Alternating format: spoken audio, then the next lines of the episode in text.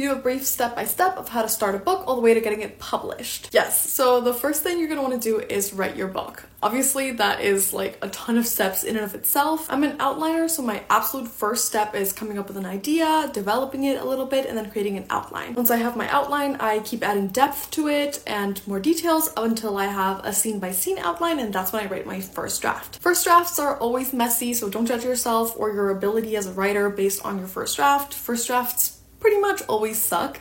That's what editing is for. So that's what you do next. You jump into rounds of editing. My approach to editing is starting really broad and then getting more and more specific in my rounds of editing. Not to get hung up on editing, but I've been creeping on Senlin Yu's Tumblr, as one does, and came across probably the best editing advice I've ever seen. They said that when they're editing, they keep track of what's going on according to other characters, so not just the POV character or the main character. And that helps them write more nuanced interactions because they know always not just what the main character is going through and what is affecting their actions, but also exactly like what is affecting side characters' actions, which I thought was so genius. It makes it so that your characters are never flat, they're always like there's more dimension to them basically. Obsession aside, there are many different ways to approach editing. Everybody kind of has the style that works for them. My suggestion is go through at least one big round of edits before you seek out external feedback. So if you're using beta readers or you're going to hire a professional editor, make sure that you are self-editing at least a little bit before you send it out. You'll get more valuable feedback that way. Then once you've taken your feedback, you've integrated it, you've like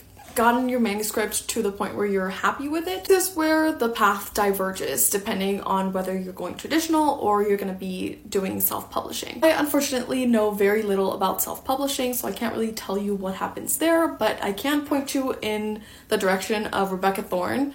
She is amazing. She has super useful videos to walk you through every single step of self publishing. Now, if you're interested in traditional publishing, this is when you would start querying agents. Short Cast Club